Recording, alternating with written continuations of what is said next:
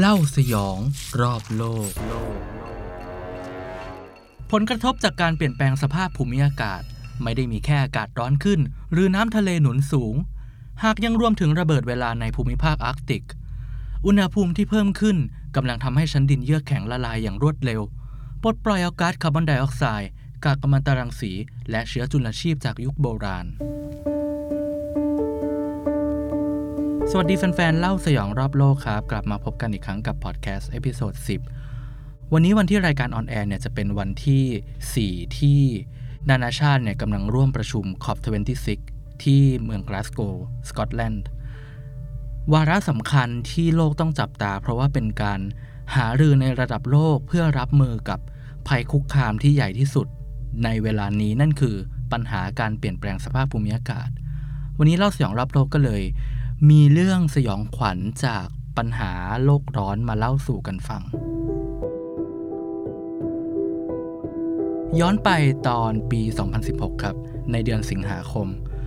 ที่ภูมิภาคไซบีเรียในรัสเซียจู่ๆที่หมู่บ้านแห่งหนึ่งที่ตั้งอยู่ในไซบีเรียก็เกิดการระบาดของเชื้อแอนแทรกปริศนาส่งผลให้ผู้คนในหมู่บ้านเนี่ยเสียชีวิตไป13คนแล้วก็ยังทำให้กวางเรนเดียร์ที่อยู่ในบริเวณนั้นเนี่ย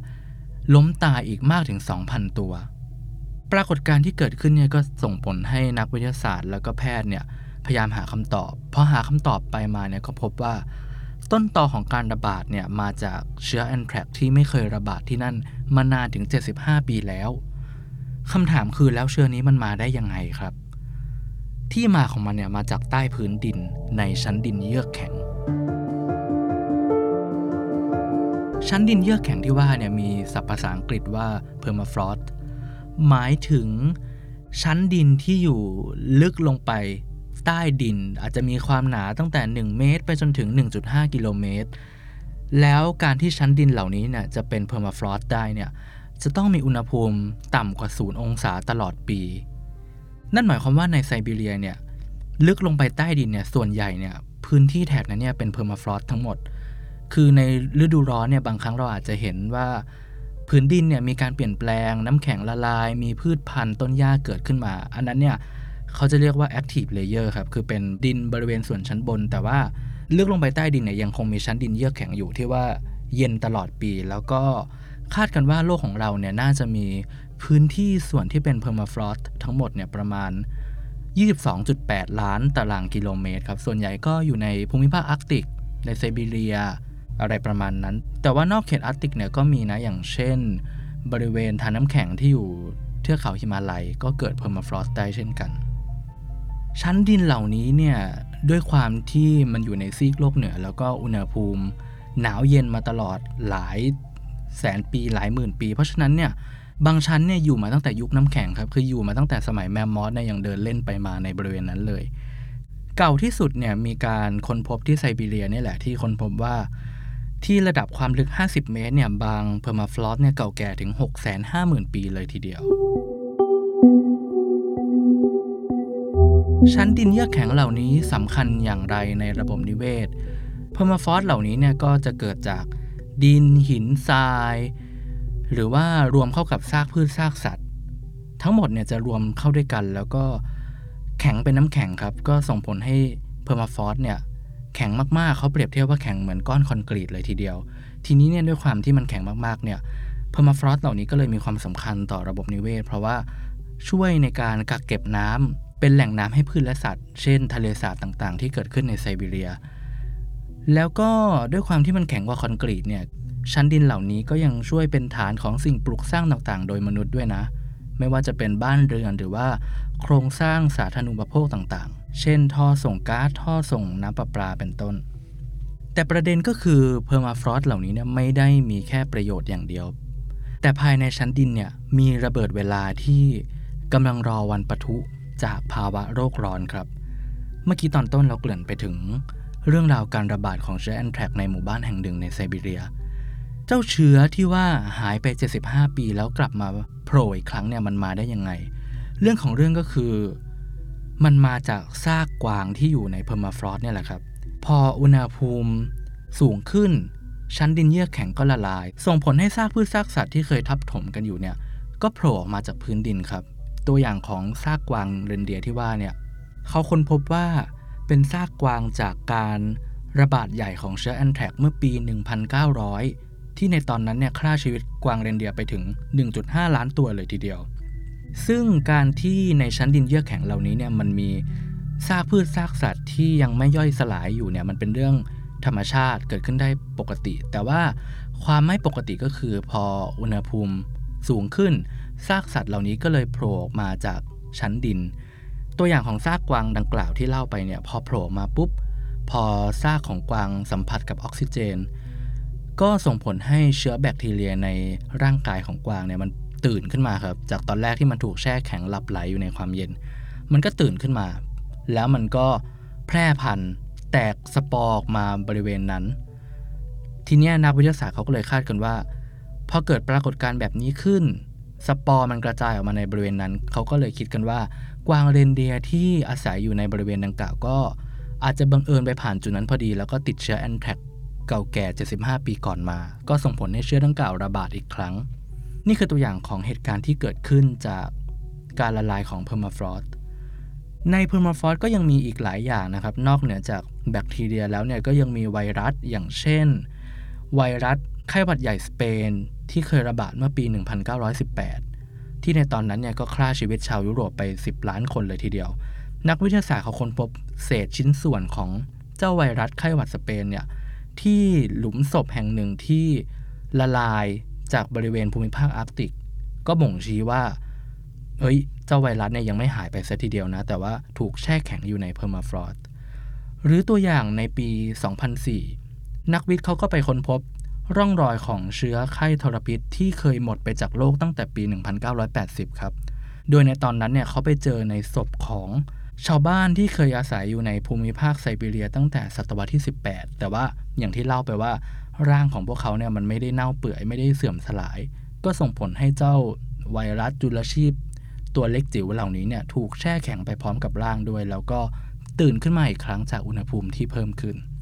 ความกังวลในปัจจุบันเนี่ยไม่ได้มีแค่เรื่องของโรคระบาดในยุคโบราณที่อาจจะกลับมาระบาดอีกครั้งแต่ว่ายังครอบคลุมไปถึง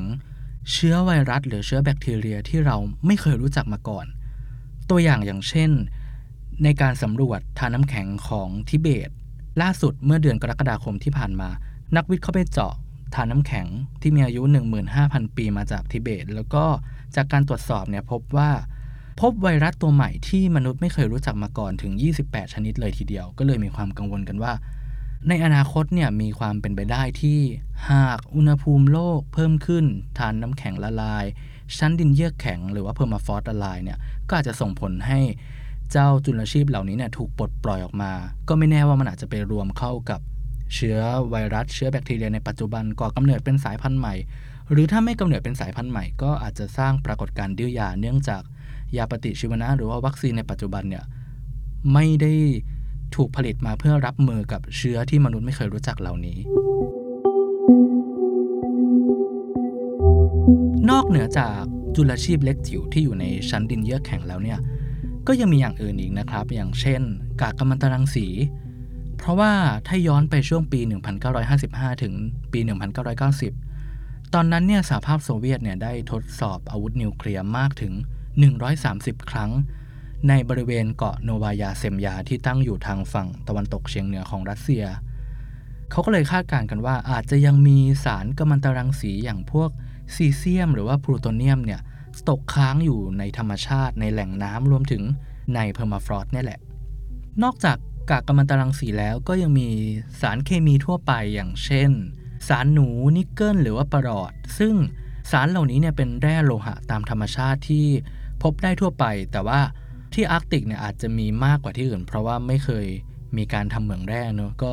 มีความกังวลเหมือนกันว่าสารเหล่านี้เนี่ยถ้าถูกปลดปล่อยออกมาในปริมาณมากๆเนี่ยก็อาจจะเป็นพิษต่อระบบนิเวศได้เหล่านี้คือการคาดการณ์ในอนาคตครับว่าถ้าอุณหภูมิโลกของเราเนี่ยยังร้อนขึ้นปรากฏการณ์เหล่านี้เช่นแบบกากกัมมันตรังสีรั่วไหลไวรัสสายพันธุ์ใหม่แบคทีเรียที่ก่อโรคในอดีตอาจจะกลับมาเหล่านี้คือสิ่งที่เขาคาดการณ์แต่ว่าความกังวลต่อสถานะของ permafrost เนี่ยมีมากกว่านั้นเพราะว่ามีสิ่งที่เกิดขึ้นแล้วในขณะนี้นั่นคือ ก๊าซมีเทนและก๊าซคาร์บอนไดออกไซด์อย่างที่เล่าไปตอนต้นว่าสถานะของ permafrost เนี่ยมันเป็นชั้นดินเยือกแข็งอุณหภูมิต่ำกว่า0องศาตลอดปีส่งผลให้ซากพืชซากสัตว์ไม่ย่อยสลายทีนี้พอมันเกิดปรากฏการณ์ก๊าซเรือนกระจกมาห่อหุ้มโลกที่ทำให้อุณหภูมิโลกสูงขึ้นแล้วก็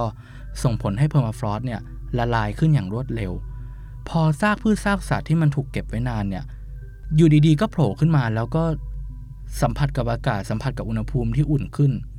กระบวนการย่อยสลายที่เกิดขึ้นทุกวันนี้ครับที่กำลังเกิดขึ้นตอนนี้เนี่ยกำลังทำให้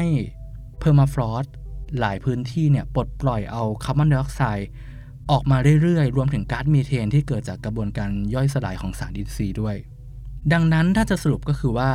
โลกร้อนทำให้ permafrost ละลายเร็วขึ้นแล้วพอ permafrost ละลายเร็วขึ้นก็ยิ่งปลดปล่อยเอาก๊าซเรือนกระจกขึ้นมามากขึ้นก่อกำเนิดเป็นวนลูปที่แบบยิ่งทำให้สถานการณ์แย่ลงเรื่อยๆซึ่งนักวิทยาศาสตร์เขาก็คาดกันว่าในชั้นดินเยือกแข็งเนี่ยน่าจะมีคาร์บอนไดออกไซด์ที่เก็บสะสมอยู่เนี่ยมากกว่าคาร์บอนไดออกไซด์ที่มีในชั้นบรรยากาศปัจจุบันถึง2เท่าเลยเพราะว่าลองคิดดูว่า permafrost เหล่านี้เนี่ยอยู่มาตั้งแต่ยุคน้ำแข็งแล้วยุคน้ำแข็งที่มีแมมมอธมีแรดขนยาวมีเสือเขี้ยวดาบตะลอนไปมาตั้งไม่รู้กี่ล้านตัวแล้วพอมันตายมันก็ทับถมกันเพราะฉะนั้นแปลว่าลึกลงไปใต้ดินเนี่ยมีสารอินทรีย์อยู่เป็นจำนวนมากแล้วจะแก้ปัญหาการละลายของ permafrost ได้ยังไงสำคัญที่สุดคือลดการปล่อยก๊าซเรือนกระจกครับซึ่งนี่ก็คือสิ่งที่นานาชาติเนี่ยกำลังพยายามทำแล้วก็พยายามหารืออยู่ในการประชุม COP26 ที่กำลังเกิดขึ้นทีนี้มีวิธีแปลกๆที่อยากจะเล่าให้ฟังที่นักวิทยาศาสตร์เนี่ยเขาโฟกัสไปที่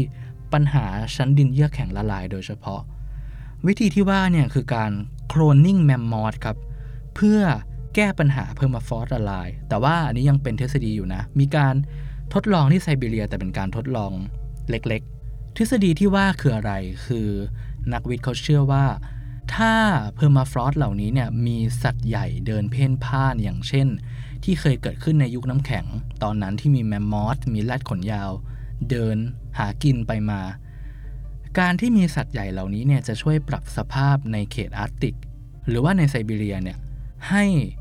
ลดผลกระทบจากการเปลี่ยนแปลงสภาพภูมิอากาศมากขึ้นเพราะว่าอย่างกรณีของแมมมอธเนี่ยครับเขาเล่าว่าตามนิสัยของมันเนี่ยก็จะชอบล้มต้นไม้แล้วก็